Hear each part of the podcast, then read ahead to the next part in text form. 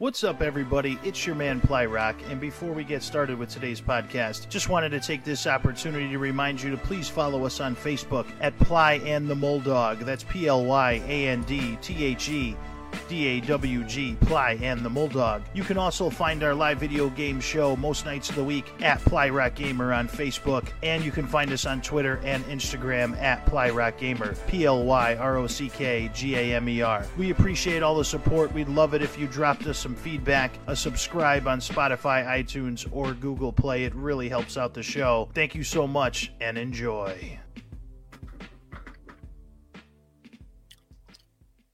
Meeting at the intersection of entertainment and knowledge, of greatness and destiny, comes the greatest sports video game movie podcast on today. Please welcome in your hosts, Plyrock and Mitch the Mulldawg.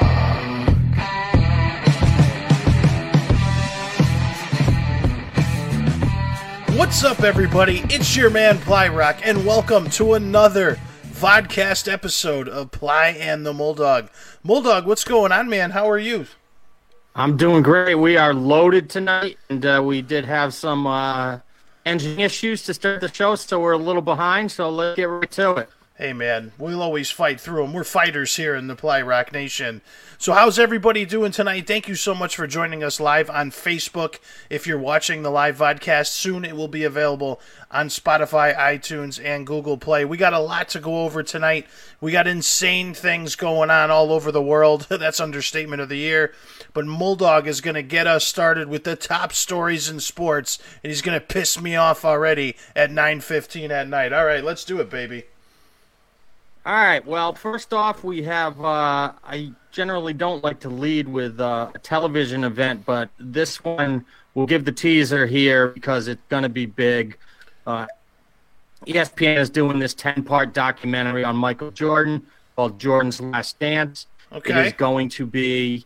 It, it's going to be, you know, really, really deep into the weeds. I mean, 10 part documentary so it's gonna it's gonna hit on everything. I would assume. I've, I've read some trailers, I've read some teasers, uh, but I don't want to spoil it for anybody who's going to be watching. But I think the very interesting thing that I heard, the one little backdrop I will give, is that Michael Jordan himself, and I find this, nah, I don't know, maybe this is just kind of his teaser, but he said that you're going to watch this documentary and you're going to think he is not a good dude.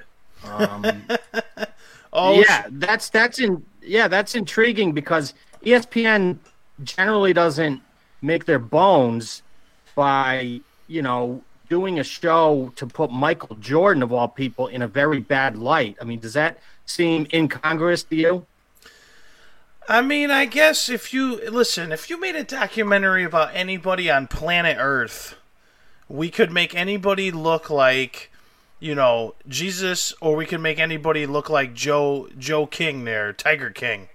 So I don't know if necessarily I might maybe Jordan is nervous about some skeletons that are going to come out of the closet on him, but if he really didn't want it to air, would it have aired?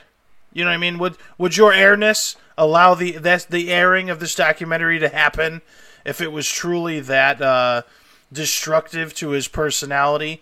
And and my other thought on it is, so many of these uh, athletes do so many scrupu- unscrupulous things now. Uh, are we really going to be shocked by anything that Michael Jordan has going on from his gambling or maybe some extra ladies on the side or whatever? I mean, I don't know. I he's still going to be the greatest basketball player of all time, but you know, what do you think? Yeah, I don't think anything is going to come out that's going to shock us at this point, and and that's a point. But like with with a lot of things, Jordan, this is my this is my prediction um, on the series is really Jordan people are going to be in their camp and they're going to adjust it to fit their narrative. And anti-Jordan people will probably are in there to um, you know reinforce their anti-Jordan sentiment. They're they have to. The one thing this document has to do is it does have to dig deeper into some of the things you already mentioned. A lot of it is has been rumor, whispering. Some of it with, you know, a lot of smoke uh, to that fire. The Gam you know, why he retired the first time. Let's not forget the really odd circumstances surrounding, you know, the unfortunate tragedy involving the murder of his father. Oh uh, yeah, a lot of Jeez, people I remember kinda, that. Yeah, you know, there there might be some dots connected there add to other MOs if he was involved in certain things with some unscrupulous people that shall remain nameless. But, you know, I, I think both sides of the George coin, wherever you are, will probably have enough to go on after seeing this thing. Like I said, it's 10 parts. So it it's it's got no excuse for not digging very deeply into everything that is and was Michael Jordan. How uh how could they do a 10 part I, when you say 10 parts is it like 10 half hour episodes? 10 one hour episodes? Is this like is this longer than ken burns the civil war the at this point? Yeah.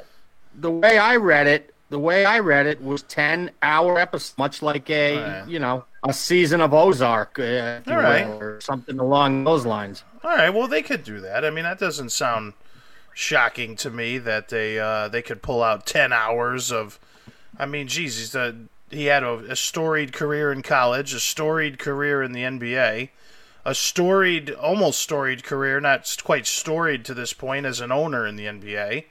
Uh, I don't think he's pulled down any championships yet. With uh, which team does he own again? The Carolina. Does he own a team in Carolina or a team? Where's his team?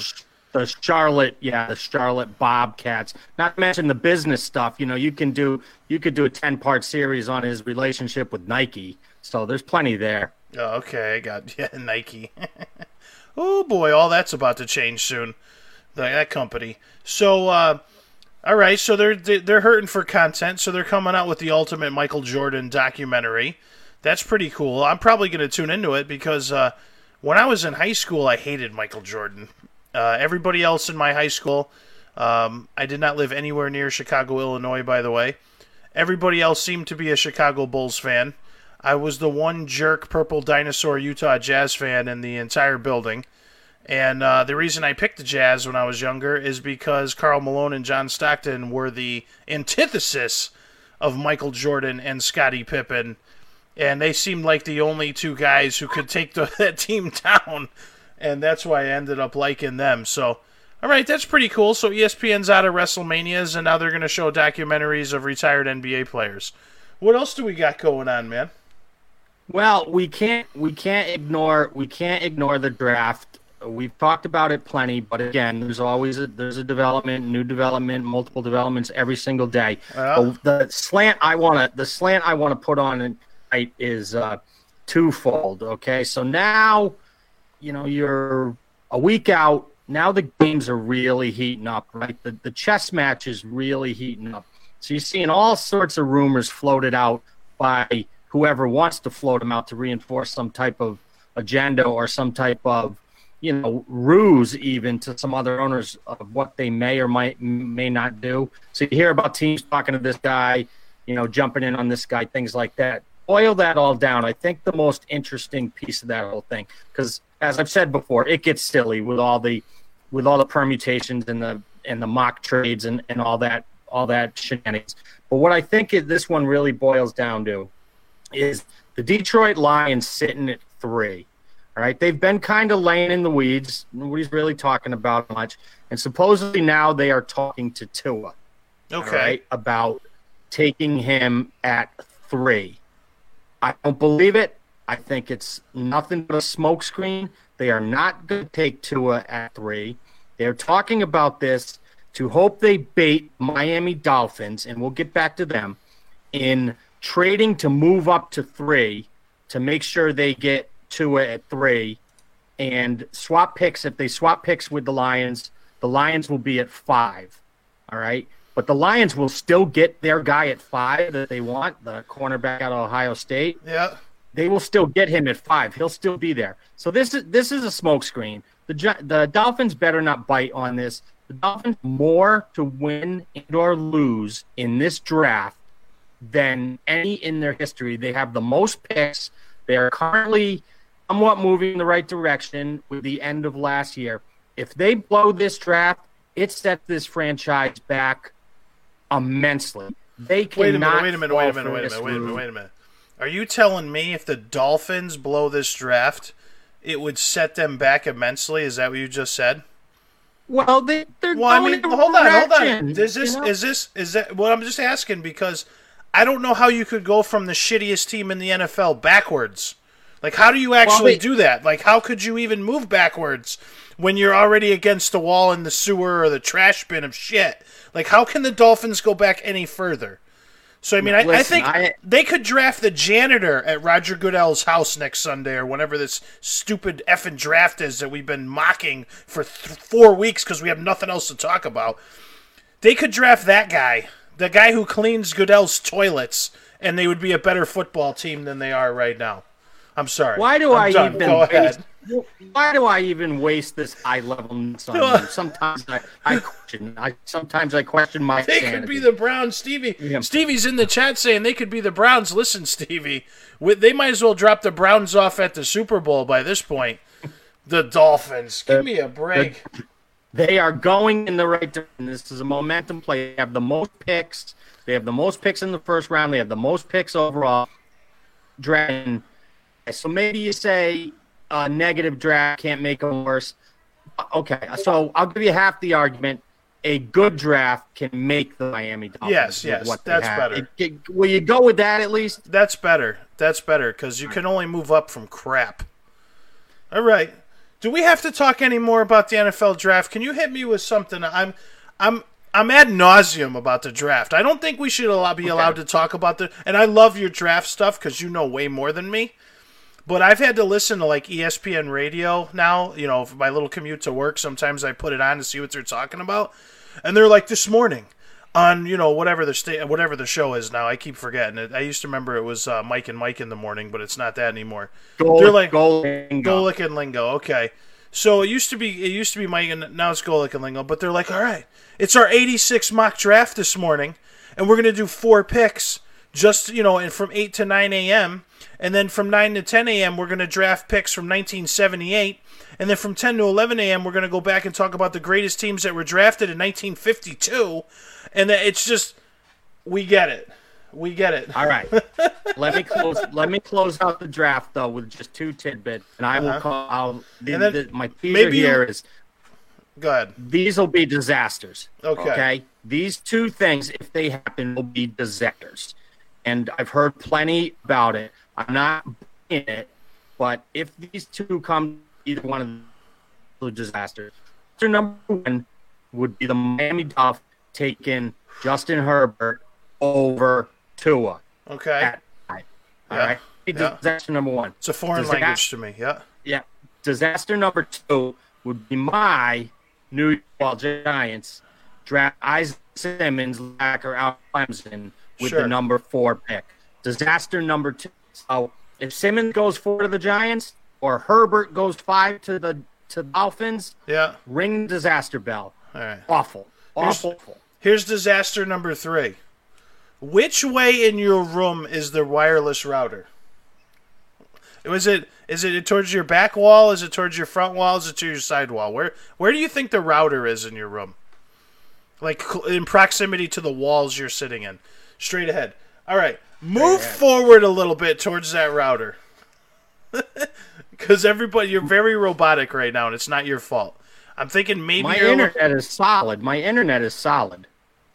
All right, all right. Well, just can you can you move forward a little bit or no? I know you're at your desk, but you're a Well, strong then I dude. did- Can you push it? Well, yeah, but then I run into. Right. You know this setup here. You know. Where I know this setup there. It's wired- sexy. I this know you're sexy. It's not a everywhere. question of you being sexy or not being sexy. It's just seeing if you can move a little closer to the router.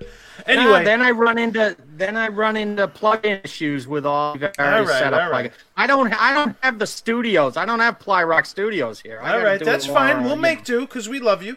That's all right. I'm gonna a come little over more for the common. I kind of I kind of Hold on. connect with the common man a little more. Stevie, Stevie, in the chat here, guys. Those of you uh, listening on Spotify, iTunes, or Google Play, we are taking questions live as we go. Stevie has a football question uh, where I'm waiting for him to post it. So as soon as he posts it, and I do see everybody else in the chat, the alerts are silent because we are recording this for the podcast. So I do see you all. I do love you all. Mulldawg loves you all. You can talk to me directly at Ply Rock Nation on Facebook, and you can talk to Mulldawg directly at Ply and the Mulldawg on Facebook. So, all right, so we're past the NFL draft, thank God. All right, we're past the Michael Jordan documentary, which seems pretty interesting.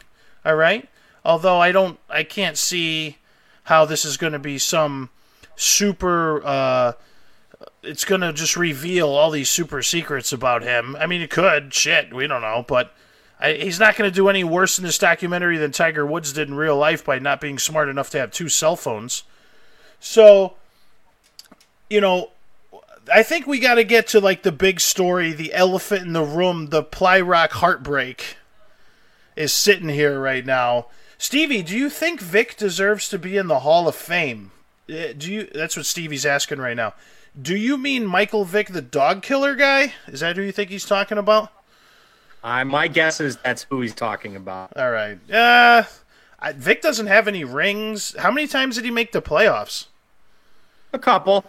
Eh, he was on NFL. He was on Madden once, wasn't he? On the cover of Yes, Madden he was. Football. Eh, I don't know. I would say no, and I wouldn't say no because he's a he was a psychopath with like a giant uh, house of horrors. I would say no because I don't think his play lived up to a Hall of Fame quarterback uh, caliber quarterback like uh, Aaron Rodgers, the greatest quarterback of all time. What say you, Mulldawg? I agree. Michael Vick, uh, if it was the Hall of Very Good, would be in, but it is the Hall of Fame.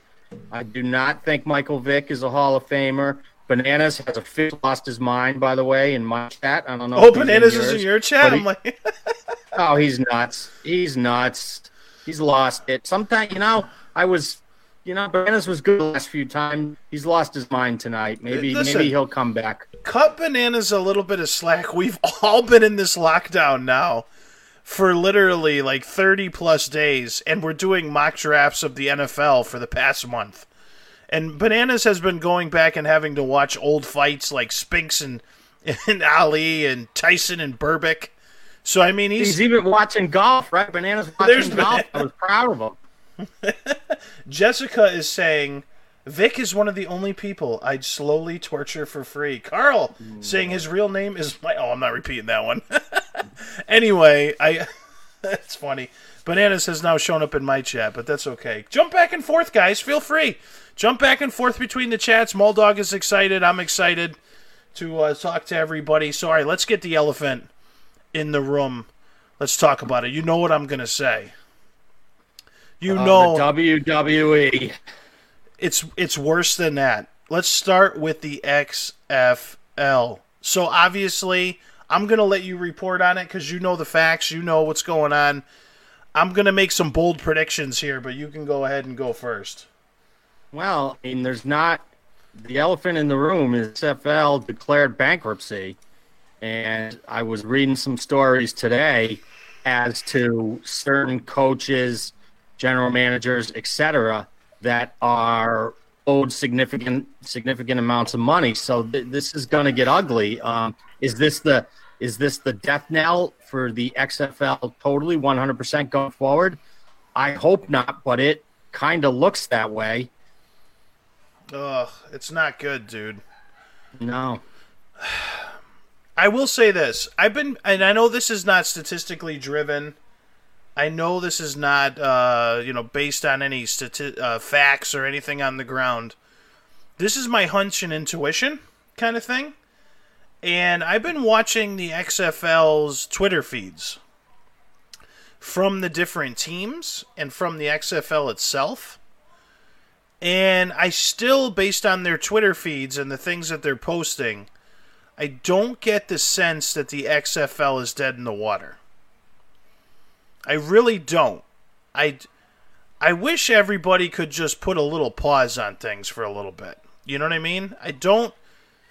I just it, it, it and I know this is a hunch and I know this is intuition and I know that I'm generally not wrong. So, I mean, I've got a probably 92.6% uh, success rate with my hunches uh, as I keep I keep stats of them here in the Plyrock Studios. So I just I've been watching their Twitter feeds and the things that they're saying and the things that they're posting doesn't make me feel like it's a farewell. It makes me feel like it's a hey, I'll see you tomorrow. Do you know what I'm trying to say? So I I know what you're trying to say. I hope that isn't just wishful thinking. I just I'm a media guy. I'm around media obviously all the time. Uh, I'm not a like a you know a top notch media guy like uh, you know Vince McMahon, but uh, I am you know I, I I read between the lines and I just keep seeing these posts and I'm like these are these are not thank you goodbye posts. These are more like thank you we'll see you as soon as we can kind of posts. So I'm hoping that maybe it's a bankruptcy to restructure things a little bit, to maybe batten down the hatches until this thing is over, and then, you know, pay guys a prorated salary for the work they had done. Maybe renegotiate some contracts for the games that had happened and the tickets that already had been sold. And then we can get on with the new season. You know, because I also know Vince McMahon is one of the smartest businessmen on the planet. So whether you agree with his business style or not, whether you like wrestling or not, whether you like the XFL or not, a lot of these people do not become giant uh, titans of their industries or create industries because they're idiots. So something's moving around in the background, and I don't think it's just a Vince McMahon bail is what I'm trying to say. Okay. You okay. Know? Hey, well, special shout out while we have it here. Uh, Susan from Baltimore back in the chat again, and uh, Joe from Middletown, Connecticut, who uh, you'll like this one, Ply, says talk about the guy that spent five thousand on ringside seats to Tyson Michael Spinks, went to the bathroom, came back, the fight was over. That's true. You got to be a jerk to spend five grand on that. All right, uh, preacher was got a comment here, pretty good. He's saying the XFL was planning on repaying people with the TV and attendance money. The Rona destroyed their financial plans, so they had to, at the very least, declare bankruptcy to void a ridiculous amount of loans. But a business can declare bankruptcy without closing the doors. Like, how many times have we thought Sears was dead in the water? How many times did Kmart declare bankruptcy or Caldors before they finally went under? So it is possible that they will come back, but it was the right decision to cut their losses for now. So, and Jessica has a special message for Susan in your chat. She's saying, Susan, I love you. So, yeah, no, I totally, I just don't, your preacher's completely correct. Just because you declare bankruptcy, it's, it just means you're get, you're getting permission to renegotiate debt or forgive debt, but in this case, hopefully it's renegotiate debt. Because as much as people pretend that everything's free in the world, or I can get this for free, or I can, all debts are always paid. Period. They're either paid by the lender or the lendee, but every debt is always paid across the board all the time. So hopefully this is a this is a opportunity and an opportunity for Vince McMahon and and the and uh, Oliver Luck and those guys to weather the storm because they had a good product. They had an initial uh, good following starting to build. Uh, they had us talking. I mean, and we're the greatest sports video game movie podcast in history, and we're talking about the XFL every week. So they had the world's attention just enough to grow. They were starting to till some good earth with their product. And I think if they're able to survive this, and get to next season, I think that they'll be, they will come out the gate even stronger. You know, I don't I don't think because now people know. Oh damn, that XFL wasn't bad. They oh, I feel bad for them. They almost made it. The football was pretty good. The TV production was pretty good. The announcers were pretty good. They had something going. It was better than that shitty 2001 attempt that they made. I have a jersey here, whatever it is.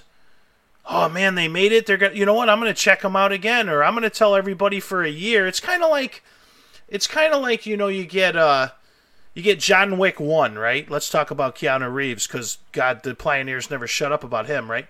So you do John Wick 1. And John Wick 1 is a decent modest hit. But people talk about it. It doesn't make a ton of money, but it starts to grow a reputation underground.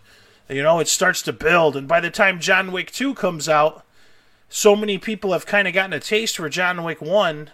They jump and John Wick 2 is a bigger hit. Or Austin Powers. Everybody thinks Austin Powers was like this giant franchise when it first came out with Michael Myers. It wasn't. The first movie was okay, it was a modest hit. But because it was such a cult classic on VHS, and at that time, original DVD, by the time Austin Powers 2 comes out, it's a it's it's massive. It makes six times as much money. So maybe this is a blessing in disguise. You know. By the way, quick quick recognition, Mulldawg. I have to do this. Leo has showed up in the chat and given two thousand stars to the Ply Rock Nation. Thank you so much, Leo. I owe you the world's greatest chair dance on Friday night when we play Sea of Thieves live. I love you, man. We really do appreciate it. So 2,000. 2,000 stars. Nice. And normally this is where I chair dance, but we are recording the podcast, so I promise I will take off my shirt on Friday night. I will not guarantee there won't at least be another shirt underneath it, but I will take off my shirt. Thank you so much, man. We appreciate it, dude. So Mulldawg, so we got the XFL, uh, you know, obviously out super wobbly legs, but that's not the only bad news. The other bad news is the WWE has started to furlough and lay off its workers early. They're not selling any tickets to live events. They're not selling much merchandise. They're not, you know, they're it's it's the WrestleMania is usually the big time when Vince can fill the coffers and pay lots of bonuses to his employees. He's he's taking it from all sides right now. He's under fire, and, and this is no fault of. I'm, I, this is by no means a blame on any business in this country right now. This is completely unforeseen crap that everybody's had to go through and adjust.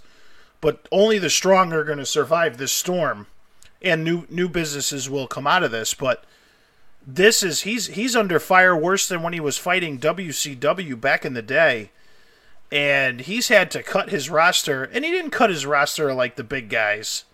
You know, he cut his roster of the little guys, but he's still of the not so. I shouldn't say the little guys, the not so popular wrestlers, because if he cuts Alexa Bliss, then we're gonna have to riot. But he.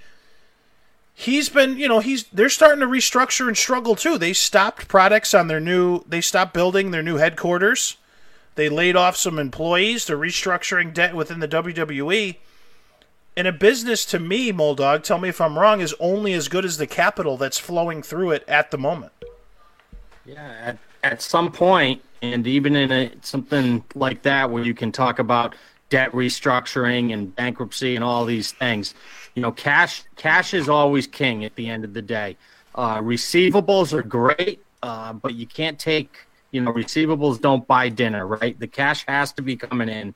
Cash is king. Uh, WWE is, you know, a little closer to our hearts too. A Connecticut company, a nice big beautiful building. Sure. There, right off ninety, right off ninety five there. So that one hits even a little closer to home, being a Connecticut based company. You know, Vince is a brilliant businessman. If anybody can dig out of this, it's this. In terms of the wrestlers, uh, you don't consider Kurt Angle kind of a big name in the I do in not, the business there. Let me quickly comment. I don't want to interrupt you, but Kurt Angle has been past his prime for about ten years. Kurt Angle. So yeah, well, I mean, speak yeah. for yourself. I'm I'm not even haven't even hit my apex yet, but Kurt Angle has been past his prime for a long time. He in ring retired recently. I think last year he in ring retired, so he was not wrestling anymore he was on a WWE Legends contract to helping them do promotions and things like that. So this was like laying off Floyd Mayweather when Floyd Mayweather was already the trainer and not the boxer anymore. So that's not that's not laying off Kurt Angle while he's actually an in-ring performer. So ESPN or wherever you got that article is using the name of Kurt Angle because it's such a recognizable big name to get you to click on it and to get you to like be like w- more overly concerned about what's going on than generally what's going on. I'm more concerned for the guys like Curt Hawkins, who's a fantastic wrestler, and a few of the other ones who got cut who are not big names. Those guys are the guys who really need the money and lost their jobs and are in ring performers. Kurt Angle himself is, you know, he's he's already been the, you know, four or five time WWE champion.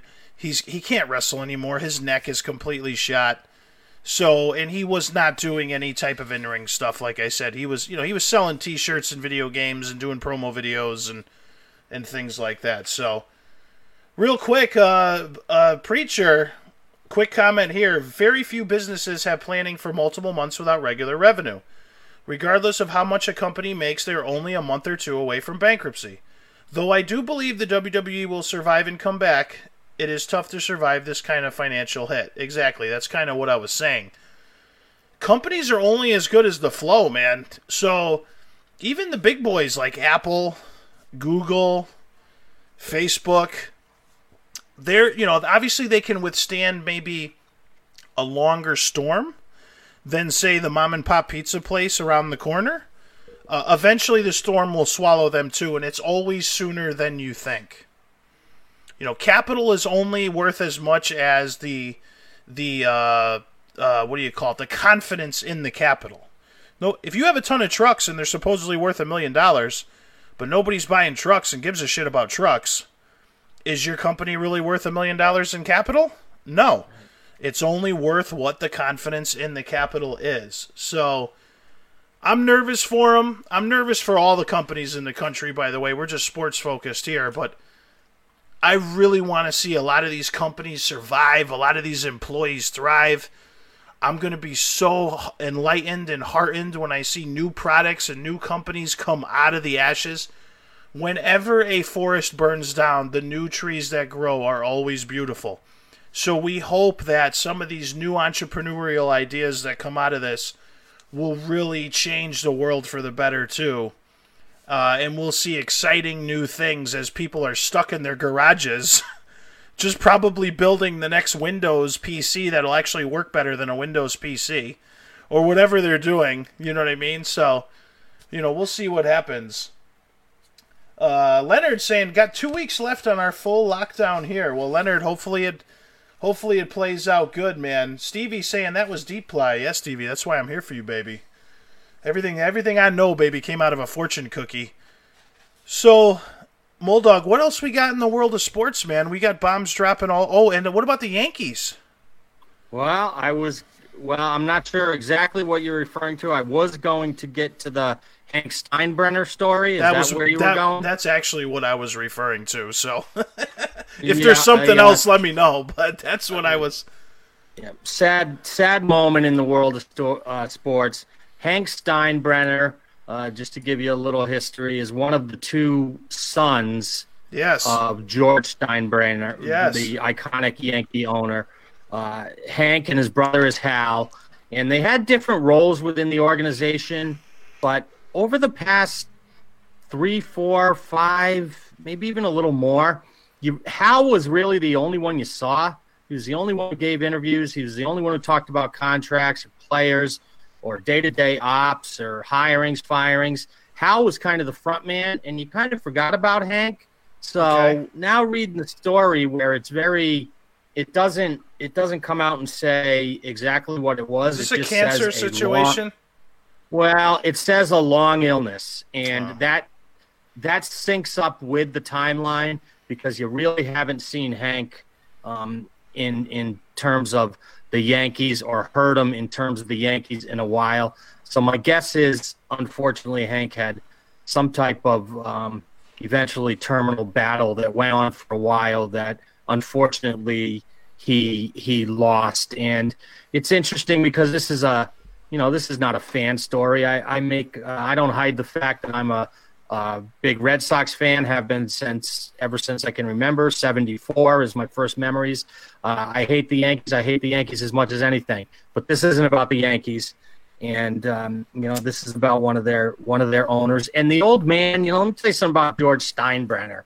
As much as you hated George Steinbrenner, and he was always in the papers, and he was doing all these impetuous, you know, things, and he was so emotional, and he would make decisions on a on a knife's edge and all that what I always gave George Steinbrenner and what I've always said I would like to see out of my Red Sox owners, which I won't because they suck, is George Steinbrenner cared about winning baseball games for the New York Yankees more than anybody I've ever seen. And I would never take that away from him. I wish Red Sox ownership care as much about winning baseball games as they do about yachts and soccer and all the other crap. And we've covered this before, so I won't go on that John Henry rant again. Oh, I guess I kind of just did. Anyway, hats off to Hank Steinbrenner. Rest in peace. Um, I'm sure the old man was proud of you. Yeah, no, that's a sad one. Our hearts go out to the Steinbrenner family. Regardless of what you think of the Yankees, that organization for the better part of a century has been run like a well-oiled machine to down to you better shave before you get on the ball field. Uh, nothing but professionalism and uh, you know championships and huge fan base and that's sad. That makes me, you know, I, I hope it sounds like if you're saying we haven't seen Hank in a long time, that there was some suffering there. So it's it's probably uh, he's probably at peace. And thank goodness he's at peace now. Thank God that that's a tough one. So our hearts and uh, our thoughts and prayers go out to the Steinbrenner family.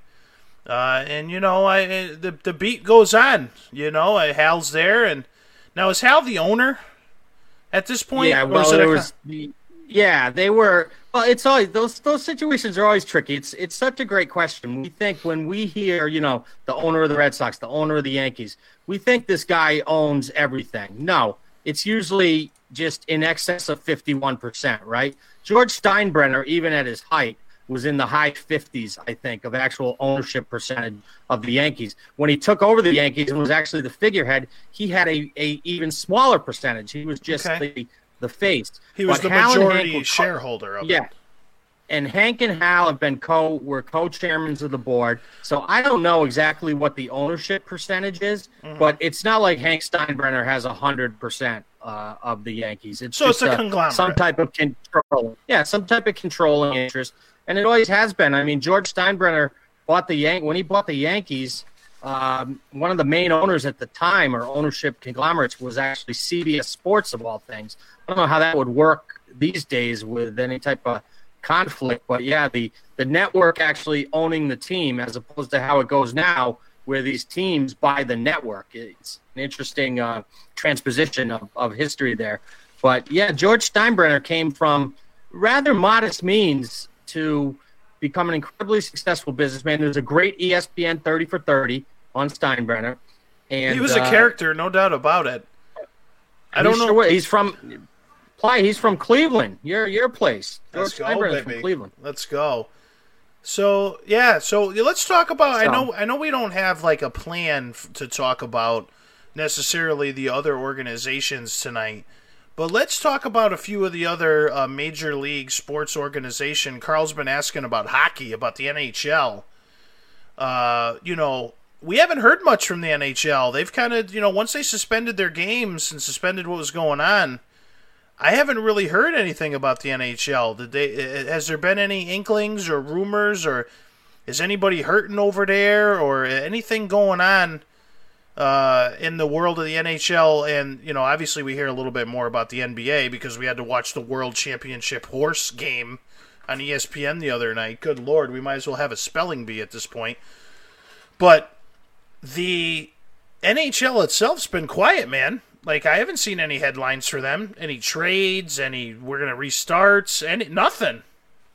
It has. The NHL has been quiet, uh, short of a couple of of these, you know, tentative ease back dates or whatever you want to call them, or this is how long we're going to need for training camp, or once we get the okay, we're doing X. But here's the interesting thing about the NHL as compared to the NBA and Major League Baseball I, in my opinion, the NHL has a tougher road back simply because of the uh, arenas they play in and the fact they play their game on a sheet of ice. Right? It's not as easy. Steph Curry can go out in his driveway, all right, and and shoot three pointers and shoot free throws and do what you know whatever he deems necessary to try to keep himself in some type of competitive shape. You can't just go grab an ice rink anywhere and start doing drills or or working out, you know, you can do other things in terms of the uh, you know the exercise and the staying in shape. But I think the NHL has a longer road back just because when we finally do get the okay, whenever that comes, is these guys need to get back on the ice and they're going to need a longer time to get back. That's why I said part of the reason I said weeks ago I thought the NHL was done for the season. I think they are not coming back this season. I think the other sports, the NBA has a definite plan. They will get back in some capacity. The playoff system may look nuts. Uh, baseball will have something. Again, that may be a Florida, Arizona type weird new divisions. They're talking, baseball's talking all sorts of crazy things. And then, you know, college football and pro football will come back, although they are going to be altered too. But unfortunately, I think the NHL is dead this year. I think they're done. Ugh. Well, that sucks. Someone passed on the Edmonton Oilers. What does that mean, bananas? The Edmonton Oilers. Oh, that's oh, a that's Colby an, Caves. that- oh, uh, yeah, that's a that's an even sadder story because Was that the young kid? Years old. yeah, yeah, Yeah, yeah. I read about that. old. So, did they give us a uh, a cause? Yeah, it was a brain. It was not some corona related thing. No, he I had he had some type of bleeding on the brain. Ugh. They had to yeah, they put him in a medically induced coma, did a surgery, And got and they thought they had him out of the woods. They thought they had him out of the woods. Yeah? At one point, his, yeah, at one point his prognosis was looking pretty good. Uh, however, he did not um, survive. And 25 years old, terrible, just an awful story. That's a gut punch. Those are a gut punch. Yeah, that's that's a tough one, man. That's young. Twenty five is young, you know. So, so you think the NBA will make it back uh, in some capacity? We think Major League Baseball will play some games and make it back in some capacity, but we think the NHL is kind of finished its its season just because of the logistics of it and uh, and the guys having to prepare to get back on the ice. So. It's been tough all around for everybody, man. There's really not a business or uh, an event. I mean, not affected all, all the way through probably the end of this year. I mean, you can just chalk up 2020 to the year Netflix at this point and play in the Mulldawg. I mean, everything's getting pushed back or canceled. I'm still not 100% certain we're going to see a college football season. And, and I think it's going to be We odd. may not. You know, I We may not see a college football season. Yeah, so it's tough. Is there any other sports headlines before we get into our second segment tonight, Mulldawg, that you'd like to cover before we move on to uh, some other some other off topic things? We hit everything on my show notes. So for once, for once, we are actually following the show notes. It is possible. You can do it. You can actually follow the show notes and your plan. Now, I know we're going off the rails soon, so don't Yeah. get me wrong. I, I have no delusions of grandeur here. Oh, So, you know what we should- show note- Yeah, your- show notes look good. But when I go when I go to this page of the show notes, I know we're jumping the tracks. We are gonna, you know, let's get off your show notes just slightly. Let's do a quick overview of what happened with Kyle Larson of NASCAR, who apparently had the world's biggest brain fart the other day when he was doing the virtual race. Uh, the uh, NASCAR's been holding these virtual races on Twitch and some other places, which in theory is a pretty cool idea.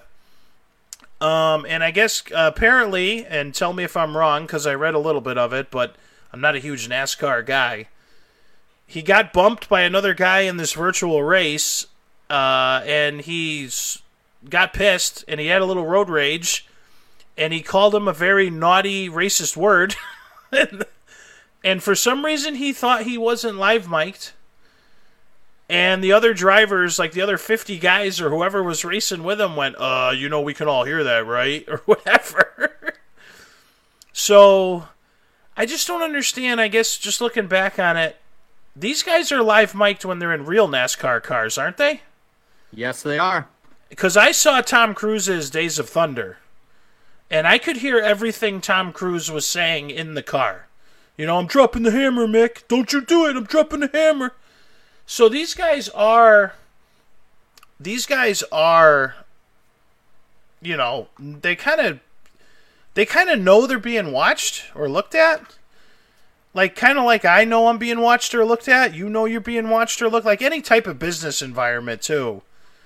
Clearly, especially this type of language isn't really obviously acceptable, but you know, you kind of watch your mouth a little bit, you know? I mean, I don't know. I don't think there's an excuse for what he did. Um, I know he apologized. I get it. It's a, you know, obviously he's, he's going to apologize. I don't know the man's character, or the man's heart, so I, I'm not going to make a judgment on whether or not that's how he, you know, he wakes up in the morning and puts on a KKK robe or not. Like I don't, I don't pretend to know that. Uh, I do think clearly he's going to lose sponsorships, which I think he already did. I think NASCAR suspended him indefinitely. Oh, he got fired. His team fired him. Okay, so his team fired him. So he's lost his job. He lost his sponsorships. Um, I just, I mean, that's kind of the expected response. I don't know where else it goes from there. I don't really, I don't know who this guy was. He's he wasn't like Jeff Gordon to me. Like, oh, I know who that is. So he wasn't he wasn't on my radar. But again, I don't watch NASCAR. Um, I, I don't think he was like a top 10 guy. He was probably a, what a top 25 guy kind of thing. I would assume in NASCAR. Is that fair? That's fair. So I think it's just a lesson to people is, you know, watch your mouth. Like just be kind to people.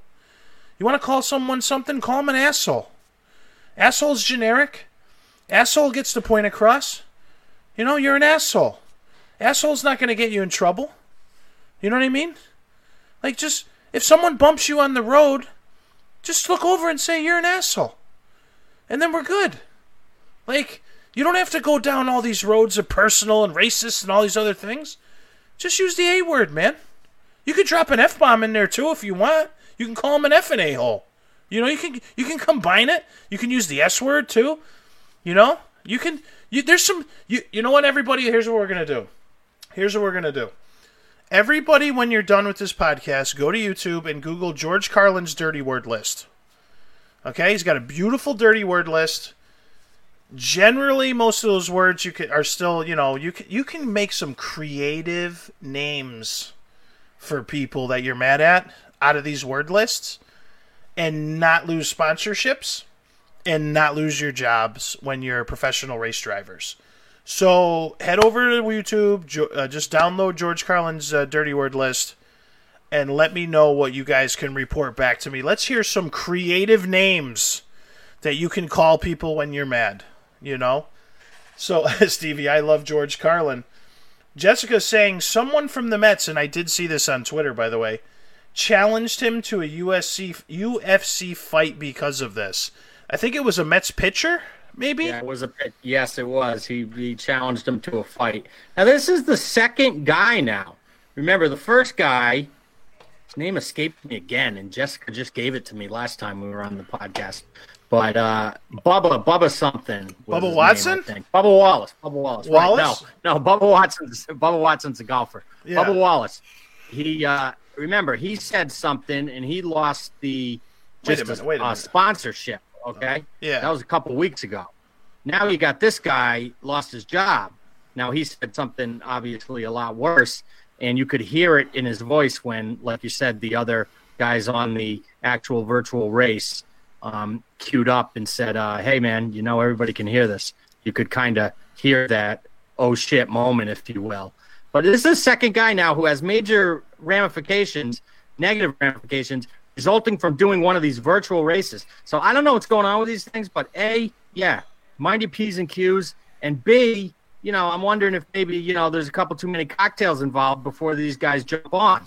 So yeah, be and, careful and, of that. And, and, listen, I mean, there's no excuse for the behavior, uh, but let's all just take a quick look in the mirror and remind ourselves of when we're driving down the highway or we're driving behind somebody who's driving too slow the you know my our mamas would blush at some of the words that come out of our mouths and the fingers that we extend through the window when we get mad so you know his career's over i would i would guess he's hopefully he does something else hopefully he repents and you know i don't i don't pretend to know where this guy's life is going but you know just just take it as a lesson for everybody else when you're in the public eye you know, use the word asshole.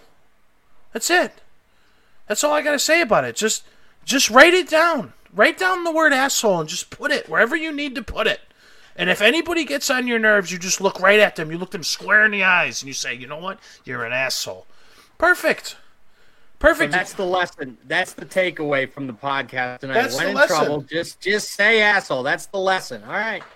AT is in the chat, by the way, guys. He says, I work part time for the NBA here in Sacramento. AT, what's going on? And everything got shut down to the point where management is offering job placement elsewhere, non NBA related. Little inside basketball, if you will, from AT. So we hope AT it's it's kind of we hope it smooths out. We hope people don't lose their jobs. We already discussed the WWE and they're hurting, and we discussed the XFL. So, AT, by the way, thank you so much for the 222 stars. we appreciate it. Thank you so much. I owe you a square dance, uh, chair dance as well. There was also a lady reporter a few months ago who did the same thing. John is saying, "Look, we're all us. We're all, I guess, also under an unprecedented situation here for the past uh, month and a half or so, or month. Uh, you know." just take a little more time to think about what you're going to say before you say it. Maybe an extra one and a half seconds. You'd be surprised. My father used to always say to me, he drilled this into little Ply's head when I was smaller. He used to say, Son, sometimes you can't control what you're thinking, but you can always control what you say. And once you say something, you can never take it back. So shut your mouth. It's always good to pause before you speak, especially in anger. Especially in anger or frustration. It's always good to pause before you speak. You know, I'm feeling like full Mr. Miyagi tonight, dude. Like, I'm just giving out life advice, you know, more than Mr. Wizard on Nickelodeon at this point. Yeah, this So- is like graduate school stuff right now. Ply, This is so I like unbelievable. AT saying, What I gleaned from the shutdown is the renewed perspective we've encountered regarding who we really depend on and who actually plays an essential role in society. That's actually a very important point, AT. It's amazing how. Sarge, we see you in the chat, by the way, as well. It's amazing how it's probably. I think we're focusing a lot on the bad things and we're all afraid for the economy. We're all afraid for jobs. We're all afraid for, um, you know, uh, some of the unseen things that we probably haven't uncovered yet in this in this shutdown across the world and across the country.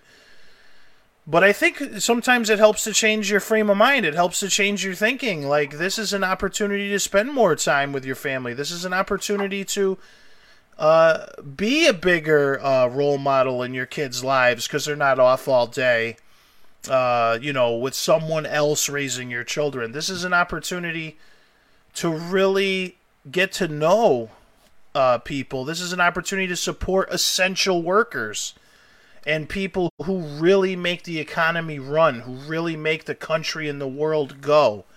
Uh, and maybe not necessarily rely so much on the entertainment. I hate to say this because this is going to put a whacking on us right now, but it, on the entertainment side of things, to really focus on what's important in life and who's important in life, and to not take those things for granted. So. This is a pretty good, and we've we've had plenty of time, and we probably all have plenty of more time of self reflection. Of and, and and there's time now to to learn something new. To uh, you know, my my 15 year old daughter just today came to me and showed me a beautiful painting that she did the other day, which I'll probably post on the Ply Rock Nation page. And she painted a, a sunset. And Mrs. Ply and I thought that she had like copied it or bought it or like where'd you get this? No, she just she's she's just teaching herself how to paint. And there's some natural raw talent there. That's something she wouldn't have done sitting in class all day, chewing gum, sleeping at her desk, listening to a boring history teacher. She actually has been teaching herself, like Bob Ross, how to paint. And it was beautiful. So take those moments, you know, to really appreciate the people around you and also appreciate the stuff you got inside. You know that beast in the basement, man. Let it out. Let let those creative talents come out. Learn the guitar, learn the piano. Dude, you got time. There's only so much Tiger King we can watch on Netflix. You know, I mean, so, you know, it's kind of stuff like that. Uh, you know, truckers, nurses, doctors, first responders, and military, God bless them all. EMT, fire, and so on, Carl is saying. Yeah, no, I completely agree, man. This is like the moment when you really know what's important. And, you know, I do think sports are important, by the way. I don't want to downplay sports. I think sports bring people together. I think with it, when we're so divided on other issues and other things going on in the world, um, we, we, as human beings, we generally don't agree on much. And to be able to come together and, you know, I'm, I'm a liberal, I'm a conservative, I'm this, I'm that, blah, blah, blah, but we both like the Yankees it's a way to have some common connection and get to know somebody so you don't judge them so fast and hate against them so fast based upon the caricatures that the media draws for you. So I do think sports are important, things like sports, from the local level up. It's not just professional sports. I think actually the farther you go down the totem pole to the little league fields, you know, to the high school, to the colleges, I think they're more important as you go down as opposed to go up. I think the community is more important than, you know, the Yankees per se.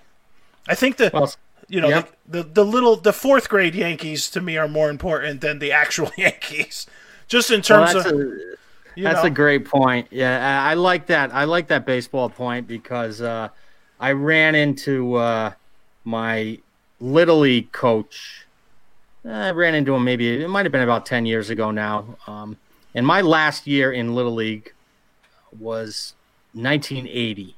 Okay, that was my last year in Little League, and Little League was huge. And was, I can wait, say wait, to wait. this day, I, your last year yeah. in Little League was 1980.